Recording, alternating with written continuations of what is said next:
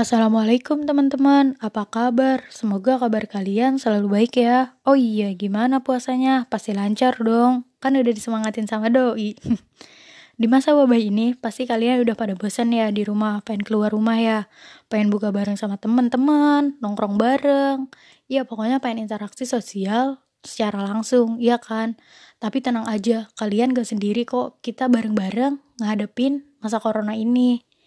Oh iya, Kalian nyadar gak datangnya wabah corona ini membuat kita jauh dari manusia tapi dekat dengan sang pencipta?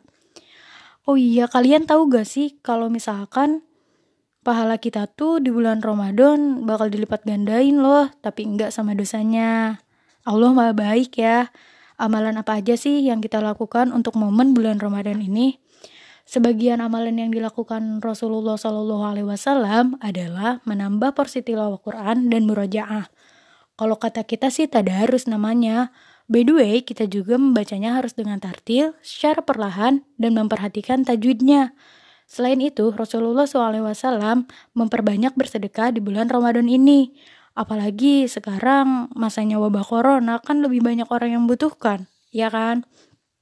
Nah, kalian bisa tuh bersedekah ke orang-orang yang di sekeliling rumah kalian.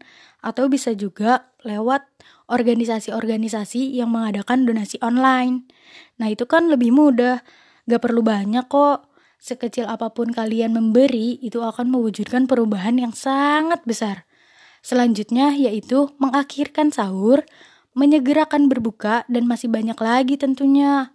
Sesuatu langkah yang baik jika kita mengamalkan amalan tersebut secara istiqomah. Sehingga terlepas dari bulan Ramadan ini, kita sudah terbiasa melakukan kebaikan seperti bersedekah, membaca Al-Quran. Dan untuk kalian yang belum lancar membaca Al-Quran, ini adalah kesempatan emas untuk memperbaikinya. Tetap tumbuh bersama kebaikan ya, agar kebaikan selalu bersama kita. Nah, sekarang tanya deh sama diri kita sendiri, sudah melakukan kebaikan apa aja sih hari ini?